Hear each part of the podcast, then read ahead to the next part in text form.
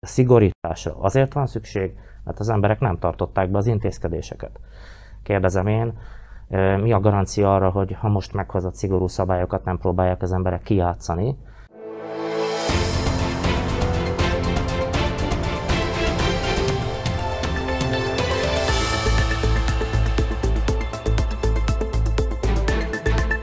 Üdvözlöm a Nagyító, a Mahét Média család politikai jellemző műsorának mai nézőit, illetve vendégeinket, Kolleg Zsoltot és Hajtman Gábort. A pozsonyi kormány tegnap fogadta el a korlátozásokat, hát nem mondhatom, hogy népszerűbb nevén, de elterjedt nevén a lockdown intézkedéseit, amely mind társadalmilag, mind politikailag jelentőséggel bírnak még így az év végén is.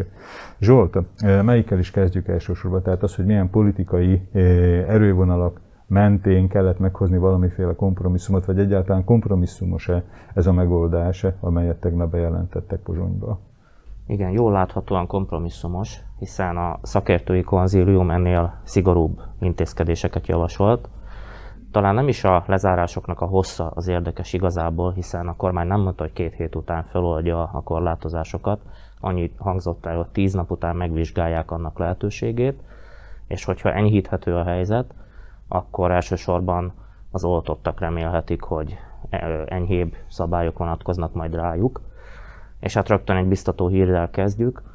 A mai járványadat már azt mutatja, hogy igen magas fertőzött szám mellett is csökkent a kórházban ápoltak száma. Egyre több fertőzött van, aki fiatalkorú, és esetükben, ahogy ezt a járvány kezdete óta megszokhattuk, vélhetően megjósolhatóan enyhébb a járvány lefolyása. Tehát eh, a helyzet azért eh, nagyon rossz Szlovákiában, hogy ezt a szakértők hangsúlyozzák, de talán eh, már látni a fényt az alagút végén, tehát hogy valamiféle optimista dologba is tudjunk belekapaszkodni, szándékosan ezzel kezdeném. De miért is kompromisszum? Leginkább azért, mert az iskolák bezárására nem került sor. És azt tudjuk, hogy leginkább a járványgócok, a fertőzés gócai, azok az iskolákban alakultak ki. Ilyen tapasztalatokat tudunk levonni a járvány eddigi alakulásából és a nemzetközi példákból is. Erre nyilván reagáltak a szakértők. A tegnapi sajtótájékoztatón az országos tisztifőorvos bejelentette, hogy mától az általános iskolákban, vagy ahogy mi használjuk alapiskolákban kötelező lesz a maszk használat, és ilyen módon próbálják szigorítani a szabályokat. Értem. Gábor, te ezt, amit Zsolt említett egyrészt, tehát a tíz napos első értékelést, az első reakciók alapján, sajtóreakciók alapján, vagy pedig akár olvasói reakciók alapján, ezt egy elégséges időnek, tehát tíz nap alatt a szakemberek szerint lehet valamiféle következtetéseket levonni? Mi a megítélésed? Ezt már sokkal hamarabb meg kellett volna hozni, hiszen a szakmai konzilium már október végén elállt ezek a javaslatokkal, és hát a politikusok ugye nem akarnak népszerűtlen döntéseket hozni, ezért is látni azt, hogy vártak vele, sőt, kompromisszum megoldás volt, itt azért komoly tárgyalások voltak, hosszan, hosszan zajlottak ezek a tárgyalások, hiszen először az SZSZ ugye azt akarta, hogy a lockdown, tehát a lezárás csak az oltatónkra vonatkozzon, és az, az oltottak ugye élvezzenek kivételezéseket, aztán ugye ebbe belálltak, de Veronika Némisová, az aludyi pártelnöke pedig nem szavazta meg, ő is azt akarta, hogy, hogy csak az oltatlanokra vonatkozzon a lockdown. Viszont ez felvet némi kérdés, hogy akkor mi értelme a lockdownnak, tehát okos döntést hozott a kormány, még hogyha később is, hiszen ilyen arányú átoltottságnál a, a, a részleges lockdown, vagy az a lockdown, ami a oltatokat kivitelezi, az, az nem jelent semmit, hiszen uh, ugye csökkent a kórházban ápoltak száma, de az elmúlt napokban lehetett látni azt, Értem. hogy azért súlyos a helyzet. Mindkettőtök véleményére kíváncsi lennék, tehát azt, amit Gábor említett, hogy fölmerült annak a lehetősége, hogy csak az oltatlanokra vonatkozzanak a korlátozó intézkedések, hogy a ti szondáitok, a ti megítélésetek szerint nem lett volna ez már egy társadalmi feszültségnek a kezdete, hogyha ilyen élesen meghúzták volna a határt az oltottak és az oltatlanok között? Ez a szabály életbe is lépett, hiszen egészen a tegnapi napig érvényben volt a kormány múlt héten elrendelt szigorítása, ami az oltatlanokat helyezte ilyen módon hátrányosabb helyzetbe, korlátozásokat írt elő számukra. De hogyha most még ez a határozottabb döntés is különbséget tett volna, tehát, hogy ez lehetette volna egy szikrája esetleg annak, hogy a eddig elszigetelt ilyen apró kis engedetlenségek valamiféle nagyobb mozgalomként jelenjenek meg. Én megfordítanám a kérdést, milyen eszköz marad a kormány kezében arra, hogy elősegítse az oltakozási kampányt, ami minden tapasztalatunk és ismeretünk szerint az egyetlen igazi eh, megoldása a járványhelyzetnek, hiszen eh, valóban ezzel a, ezzel a karantén szabályal, amit most hozott a kormány, már nem tett különbséget oltottak és oltatlanok között. Nyilvánvaló, hogy a mostani járványhelyzetben szükséges volt egy ilyen radikális lépés, hiszen tudjuk jól, hogy az oltottak is megfertőződhetnek, és tovább is adhatják a fertőzést, még hogyha nem is olyan mértékben, mint aki nem immunizált. De tudjuk a nagy különbséget, ami miatt az oltási kampány igazán megoldás, számukra nagyobb esélye van, jóval nagyobb esélye van annak, hogy kisebb szövődményekkel vészelik át a fertőzést, nem kerülnek kórházba, és nem kerül az egészségügyi ellátórendszer olyan helyzetbe, amit most már bizony kerülgetünk, mint a forrókását. Ugyanis, ha pusztán a Covid betegek töltik meg az intenzív osztályokat, meg egyáltalán a szakápolást, akkor, akkor elmaradnak a szokásos műtétek, egészségügyi beavatkozások, és máshol fogjuk azt a veszteséget elszenvedni, amit esetleg a Covid betegek esetében próbálunk enyhíteni. Talán a nézőink is ugye eh, látták azt, hogy Zuzana Csaputová köztársasági elnök asszony is nagyon aktívan, eh, tehát a kormány döntés előtti napon eh, nyilatkozatot tett, amiben határozott módon, szinte konkrét megoldásként javasolta, ugye, vagy kérte szinte számon, a lezárásoknak a, a bevezetését a kormányon. Lehetett ez egy szerintetek egy előre megbeszélt forgatókönyv, hogy a köztársasági elnök azt, hogy már előre előkészíti, vagy pedig mondjuk úgy egy kicsit idézőjeles szóval puhítja a közvéleményt, hogy itt most akkor újabb lezárásokra fognak kerülni. Tehát ez egy kéz a kézben akció lehetett? Én gondolom, hogy az államfő Zuzana Csaputová látta a helyzet súlyosságát, és tudta azt, hogy ilyenkor fel kell lépni, és hát ő is, mint az államfő tisztségű kifolyólag ugye vészhelyzet van, és ilyenkor neki is kell kommunikálni, tehát hogy enyhíteni kell a társadalomban lévő feszültséget, illetve nyomásgyakorlást adni a politikusoknak, hogy ne politizáljanak, tehát ne, ne a saját szakállukra ugye játszanak, és illetve szavazókat szerezzenek meg népszerű döntésekkel, hanem vegyék komolyan azt, hogy, hogy tényleg itt járványhelyzet van, és ö, zárjanak össze, és ilyenkor egységes kommunikáció kell ahhoz, hogy, hogy enyhítsék a társadalomon belüli feszültségeket. Sajnos ez nem működik a kormányon belül is, és akkor ne, ne beszéljünk még arról, hogy az ellenzék ugye nyíltan oltás ellenes propagandát folytat, illetve minden járványügyi szabályokat ugye a kormányt, amit hoz, az, azok ellen uszítanak, úgyhogy, úgyhogy nagyon nehéz lesz újra nyugodt mederbe terelni ezt a kommunikációt. Még mielőtt bemennénk a parlamenten kívül, belüli pártokra, maradjunk a parlamenten kívül. E, a szövetség e, tud-e valamiféleképpen rásegíteni e, ezekre a javító, jobbító szándékú intézkedésekre? Tehát volt-e valamiféle aktivitás, vagy pedig várható-e valamiféle aktivitás? Hol látod a, a szövetségnek a hangját ebbe a, ezen a palettán, Zsolt? Az előbb azt kérdezted, hogy mennyire megosztott a társadalom a szlovákiai társadalom, és hát látjuk, hogy ezen belül a magyar közösség is rendkívül megosztott az oltás kérdésében. Azt hiszem, hogy józan hangra van szükség. Nyilván nem a megoldás kulcsa van a szövetség kezében, nem is lehet parlamenten kívüli pártként, de a józan hangra feltétlenül szükség van, az embereket biztatni kell. Meg ez egy speciális hang is a szövetségi, hisz ugye egy speciális területen, eh, tehát a eh, kisebbségi közösség nyelvén, a közösségek nyelvén, tehát mindenképpen ez fölértékelheti ugye a súlyát a hangjának. Olyan értelme, hogy ezt a politikai munkát más nem végezheti el, Meg nem jó, eséllyel, jó eséllyel nem tudja ugyanolyan hatásokon elvégezni. Szóval a lényeg az, hogy józan hangra van szükség, az embereket biztatni kell az oltakozásra, és leginkább a felelősségük felismerésére. Itt visszautalnék a november 17-i nyilatkozatra, ami pontosan erről szólt, hogy, hogy látjuk, hogy az utcára terelődik a kérdés, aminek leginkább a felelősség szintjén, az a polgári, emberi felelősség szintjén kéne maradnia. Minden járványkezelésnek az a kulcsa, hogy az emberek mennyire tartják be azokat a szabályokat, amiket a kormányok meghoznak, és ez nyilván a kormányok felelőssége is, hogy mennyire veszítették már el a hitelüket, vagy éppen mennyire tudnak még mindig hatással lenni az emberekre. Jól látjuk, hogy a szlovák kormánynak ebben nagy adóssága van. Maga Heger miniszterelnök is elismerte a sajtótájékoztatón, az intézkedéseket bejelentő sajtótájékoztatón, hogy a szigorításra azért van szükség, mert az emberek nem tartották be az intézkedéseket. Kérdezem én, mi a garancia arra, hogy ha most meghozott szigorú szabályokat nem próbálják az emberek kijátszani, Nyilván azért látjuk, hogy ahogy romlik a helyzet, és egyre több tapasztalata van az embereknek, sajnálatos tapasztalata a vírus okozta betegséggel, annak a szörnyű következményeivel, megnő az oltakozási hajlandóság is. Az elmúlt napokban, hetekben a korábbi hónapokhoz képest rendkívüli mértékben felgyorsult Szlovákiában az oltási kampány.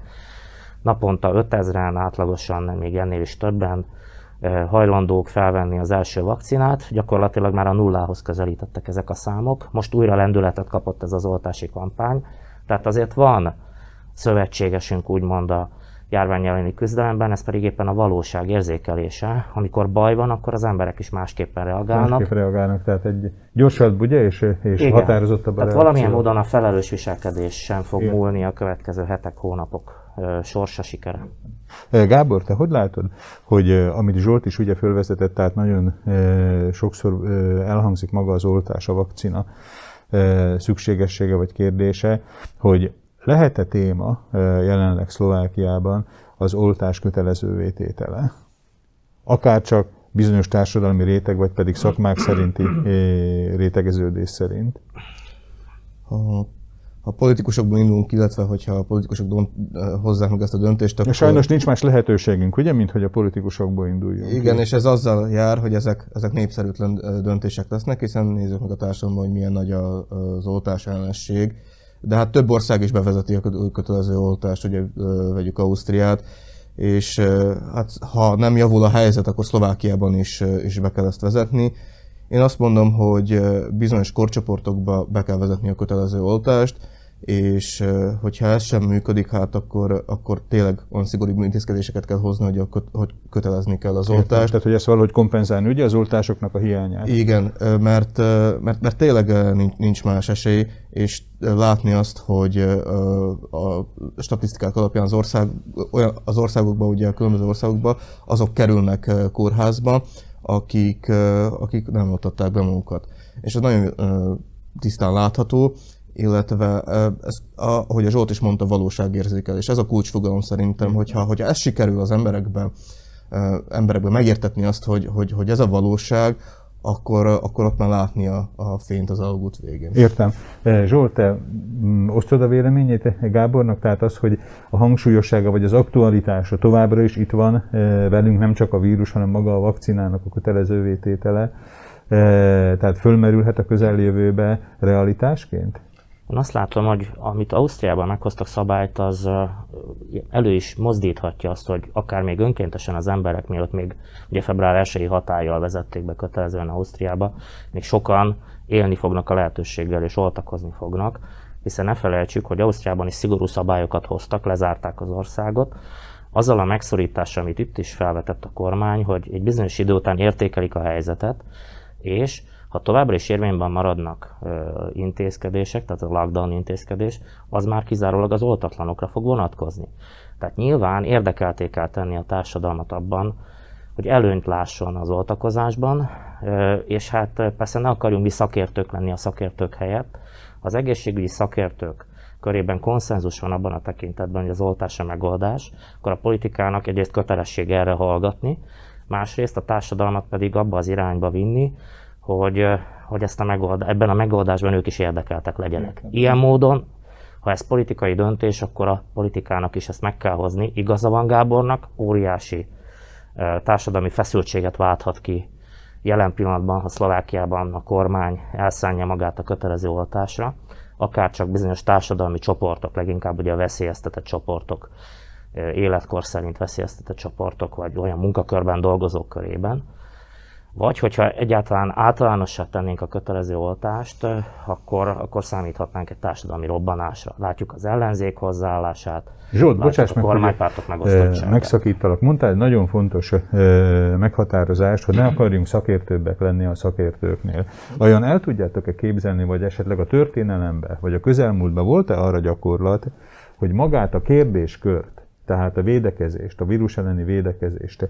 A kormány kiszervezi maga alól, és egy szakértői konzíliumra eh, ruházza át, hogy az hozza meg eh, ezeket a döntéseket. Mert itt ugye akár Gábor, akár te, többször megkerülhetetlenül meg kellett, hogy említsétek a politikusokat, a parlamentet, a kormányt, az esetleges szimpátia eh, vesztést, tehát hogy ezek mind-mind a politikusokat befolyásolják, hogy nem kéne szabadon a döntést átruházni egészségügyi szakértőkre. Engedj meg egy érdekes gondolatot ezzel kapcsolatosan.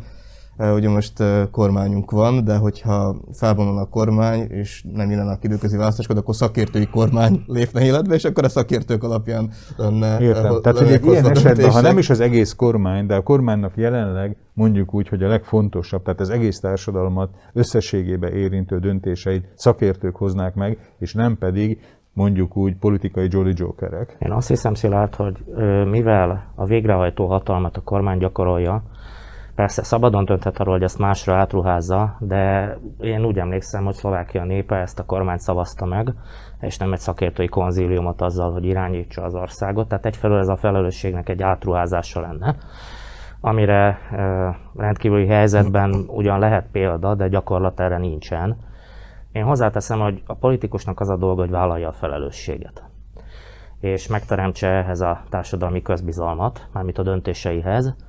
Ez, ez a politika művészete, ez egy hivatás. Aztán, hogy ezt ki hogy gyakorolja, ebben elég rossz tapasztalatunk van sok tekintetben az elmúlt időszakból is, akár meg hát évekre visszamenőleg.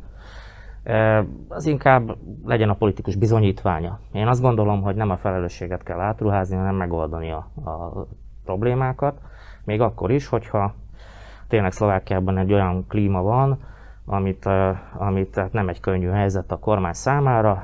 Itt külön aláhúznám az ellenzéknek a felelőtlen magatartását, és azt, hogy képtelenek a kormányon belül Szinte, mintha olyan... gerjesztenék, Igen. ugye? A, ö, oltás ellenes, vagy pedig intézkedés pontosan, ellenes pontosan. Hát, nyilván nem kimondva bizonyos szavakat, de megadva azt az alaphangulatot, ami aztán gerjeszti a feszültséget. És ami legalább ekkora probléma, a kormányon belül nincs erős kezű vezetés, nincs egy irányba tartó kommunikáció, az egy lehetetlen dolog. Hát egy négypárti koalíciós kormánynál ugye ezt nehezen is lehet elvárni. Hogy Igen, Szilárd, egyetlen gondolat még, az egy lehetetlen dolog, hogy délutánra kiszivárog minden intézkedés, és azok a pártok, amiknek fenntartásai vannak az intéz, meghozott intézkedések kapcsán, azok a sajtóba hamarabb bejuttatják a, a, az elfogadott intézkedéseket a maguk megjegyzéseivel, és utána a miniszterelnök kiáll, és gyakorlatilag már a fénycsóvák úgy már nem is keresik, mert már mindent tud a minden közvélemény, és ő meg ott magyarázza a bizonyítványát, kicsit magára hagyva. Na ilyen nincs. Tehát, hogyha valaki politikában... Ilyennek nem szabadna lennie, ugye? Inkább hát igen, így. tehát fogalmazunk így, hogy ilyennek nem szabadna megtörténni, ez jelzi a, az aktuális vezetőnek a politikai súlyát és befolyását.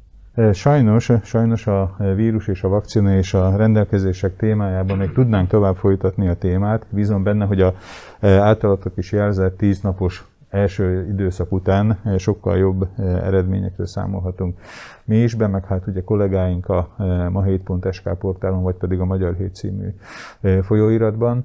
E, lapozzunk egyet, és maradjunk annál a vezérfonalnál, amit Zsolt előbb úgy határozott meg, hogy a politikus felelőssége, a politikus elszámolása, illetve a választók véleménye a politikus tevékenységéről. Lassan ugye egy éve van az Amerikai Egyesült Államok élén Biden elnök. A mostani közvéleménykutatások azt mutatják, azt mutatják, hogy népszerűsége, illetve a választói bizalom megcsappant eh, az irányába. Tudnátok-e erről legalább a eh, számunkra itt a, eh, tehát ugye a távolságot is figyelembe véve, de mégis érdeklődésre számot tartó információkat megosztani? Kezdette Gábor, igen. Igen, a, ugye több időközi választásokra került sor Amerikában, és több ilyen billegő államban a republikánus elnök jelölt ki győztesen, egy éve pedig holott 14%-ot Biden nyert, ez pedig egyértelműen jelzi azt, hogy a Biden népszerűsége csökken. Ez azért is lehet, mert Amerikában most már annyira más lett a társadalmi közhangulat, hogy a, hogy a vírustól már annyira nem félnek az emberek. Tavaly emlékezzünk vissza, hogy hogy a szigorú korlátozások alatt ugye még nem is volt vakcina, illetve nagyon sokan féltek szavazni, és, és, és akkor így, így ez, ez miatt is Biden került ki győztesen. Lehet tehát lá... úgy érted, hogy most reálisabb a kép, tehát hogy más a részvétel, vagy a választók összetétele, mint ami volt az elnök Biden... választáson? Igen, meg hát Biden népszerűsége azért is csökken, mert, mert tehát, több, ez több faktor, tehát hogy az, hogy a gazdaság kezd el állni Amerikában, vagy, vagy gyengébb a gazdaság, illetve Amerikában is népszerűtlen döntéseket kell hozni, és ez jó látni azt, hogy, hogy, hogy, hogy ez nem népszerű ezek a döntések. Nem is Trump népszerűség erősödött meg, hanem Biden népszerűtlensége. Csökkent. csökkent. És hát csökkent a népszerűség, és erősödött a népszerűtlensége. Trumpnak, Trump ugye most nem volt aktív, háttérbe vonult, és ezért is látszik az, hogy, hogy milyen az aktuális helyzet. De érdekes lesz, hogy a jövőre vetítően, hogy hogyan fognak alakulni ezek az események. Ugye a republikánus párt most fogja keresni a, a jelöltjét a, a elkövetkező időszakra, és ott egy óriási harc kezdődik ugye a, az erős jobb oldalon a republikánus párton belül és a, és a centrumban. Tehát lesz egy belső harc a republikánus Igen, párton belül. És, akkor, e, és nem egyértelmű, tehát hogy Trumpnak is lehet esélye még, e, holott egy éve még azt mondták egyébként, hogy a következő elnök előtt a centrumból fog ki, e, kikerülni, és nem jobb oldalról. Ez, ez megváltozott úgy, hogy itt ez, itt ez egy óriási csata lesz Értem. a republikánus párton belül. Nézzük meg a demokraták oldalán Gábor, bocsáss meg, maradjunk meg még a jelennél. Gábor említett belpolitikai indokokat, amelyek Biden népszerűségét csökkentették vagy visszahúzták. Hogyha kinézünk az Egyesült Államok határán túlra, itt most elsősorban az afganisztáni kivonulásra gondolok, Mennyire eshetett ez a súlyjal, a nagy súlyjal alatba az amerikai társadalom előtt, mert ugye hát itt mi Európában ezt azért lássuk be negatív eredményként, vagy negatív körülmények közötti kivonulásnak láttuk, hogy Amerikában ez rezonálhatott szintén? A közvéleménykutatások egyértelműen ezt bizonyítják, hiszen nagyjából nyár elejéig, tavasz végéig a választáson látott erőviszonyok még el is mozdultak Biden javára, és akkor egy ilyen gyors népszerűségvesztés következett be, ez egyértelmű a, annak a határozatlanságnak, vagy hát fogalmazunk ki fiaskónak köszönhető, amit az Egyesült Államok Afganisztánban bemutatott. Ugyanis hát ez a média reflektorfényébe került, napokig, hetekig vezető téma volt, és az amerikai kormányzat igazán nem találta azokat a kommunikációs kiutakat, amivel ezt a történetet magyarázhatták volna. Egyfelől felkészületlenek voltak, vagy pedig ilyen naív várakozással tekintettek az afganisztáni eseményekre, ezt a közvélemény nem szívesen bocsátja meg. De azért szögezzük le, hogy történt más elnök karrierjében is ilyen fiaskó, és aztán mégis a végén az elszámolásnál még jól jöhetett ki. Igazság szerint még a ciklus első felében vagyunk, és jelenleg tényleg azt látjuk, hogy Biden népszerűsége meggyengült. A kérdés az persze, amit Gábor is már így felvetett, hogy hogy vajon a demokrata párt hogyan tekint a saját elnökére. Amerikában az a gyakorlat, hogy a hivatalban lévő elnök egy második ciklusra tesz kísérletet, ugyanis rendkívüli versenyelőnyben van minden esetben a hivatalban lévő elnök, még hogyha sokszor ösztűző is éri, mint Trump esetében ezt jól láthattuk, és hát Biden esetében pedig azért sokkal barátibbra van hangolva az amerikai sajtó nagy része. De látjuk azt, hogy bizony Biden nem egy határozott vezető, és hát az életkora kapcsán is elég sok kétség merül fel vele, vele kapcsolatosan de mégis azért próbál egyértelmű üzeneteket küldeni, hogy ő még egy ciklus szívesen vállal. Ez ugyanis ez egy fontos üzenet a választók irányába. Ez most a műsorunk fölvétel pár nappal el is meg is tette, ugye, meg is tette, így van. Nem, nem érzitek úgy, hogy ez a bejelentés, vagy ez a kiszívő ároktatás mindegy, inkább a mostani ciklusnak, ciklusnak a rendbehozatalát hivatott szolgálni, tehát nem is a második ciklusról De szól? részben igazad van, viszont nagyon fontos megemlíteni azt, hogy Biden, tehát hogy ő volt a kompromisszumos jelölt a demokrata oldalon, Ugye az volt a cél, az volt a feladat, hogy legyőzze Trumpot. Ez sikerült is, Viszont én nem látok abba esélyt esetleg, hogy következő ciklusban Biden elinduljon, ugye a korábban kifolyólag már, már egy idős elnökről beszélünk, de ez nagyon fontos megemlíteni az alelnököt, Kamala Harris-t, tehát hogy Bidennek a jobb keze, és ugye Biden inkább a demokrata párt centrumából került ki, Kamala Harris pedig, pedig már inkább balra tolódik és balra vinni a demokrata pártokat. És hát a demokrata oldalon is azért vannak különböző ágazatok, illetve csoportok, tehát ugye a, a progresszívek, a zöldek, illetve a szocialisták. Tehát nem egyszínű, ugye? Nem egyszínű, az egyik de, nagy amerikai de, hogy, de nagyobb a vadászterület, és ha esetleg a demokraták mozgósítani akarnak majd jövőben a szavazókat, akkor esetleg erről a innen halásznának, tehát erről a vadászterületről szeretnék a szavazókat. Úgy, úgy gondolod, hogy akkor sokkal, esetleg sokkal a mostani jobban alelnök lehetne egy perspektív igen, következő induló? Igen, igen, abszolút. Tehát, hogy a, hogy a karizma is megvan, és hát egyértelműen a, a demokrata párton belül a népszerűsége elég nagy a Kamala Harrisnek, ez pedig majd meg fog látszódni a következő időszakban, hogy, hogy mennyire tudja majd befogni ezeket a, a baloldali, új baloldali értem, mozgalmakat. Értem. Annyival, annyival szól, annyiban szólnék hozzá, hogy ugye Amerikában is a politikai inga azért rendszeresen libeg. Most azt látjuk, hogy igazából a kultúrharc igazán elhatalmasodott Amerikában. Viszont, viszont van egy, aztán egy ellenhatás sokszor, és ilyenkor pedig mindkét párt valamiféle mérsékeltebb jelöltet talál meg. Elképzelhető egyébként, hogy ennek a kultúrhasznak a lendülete ki tud hújni, hiszen úgy képzeljük ezt, mint egy erdőtüzet, ami letarolja az erdőt, és már nincs hova terjedjen ez az erdőtűz. Egy idő után ezek a kultúrharcos indulatok azért kioltják Amerikán belül is magukat. Erre láttuk példát a 60-as évek végén, a polgárjogi küzdelem köré föllobbant ilyen kultúrharcos csatározások kapcsán. És hát, hogyha ez a forgatókönyv, akkor lehet, hogy jön egy mérsékeltebb korszak az amerikai politikában. Ez persze inkább csak egy találgatás, de, de lehetséges, hogy Kamala Harris esélyét ezt éppen csökkenteni fogja majd a jövőre nézve, hiszen ő valóban a kultúrharcos, kultúrbalos értelmiségnek a várakozásait jelenítené meg. Ez ugye nyilván attól függ, hogy a republikánus párton belül hogy alakulnak majd a törésvonalak. Ha Trump erős marad, akkor arra a baloldal is megfelelő választ fog adni, és akkor nem ez a mérsékelt irányba tolódás jellemzi majd az amerikai közéletet. Hát azt hiszem, hogy nézőinkkel egyetemben kijelenthetem, hogy inkább beszéljünk következő műsorainkban is kultúrharcról, mint pedig a vírus elleni harcról. A nagyító mai adásában ennyi fért bele. Én köszönöm az önök támogató figyelmét, illetve Kolleg Zsoltnak és Hajtman Gábornak a értő hozzászólásait. Kérem, kövessék továbbra is a nagyítót, illetve a már említett ma7.sk weboldalunkat. Köszönöm még egyszer a figyelmüket, vigyázzanak magukra!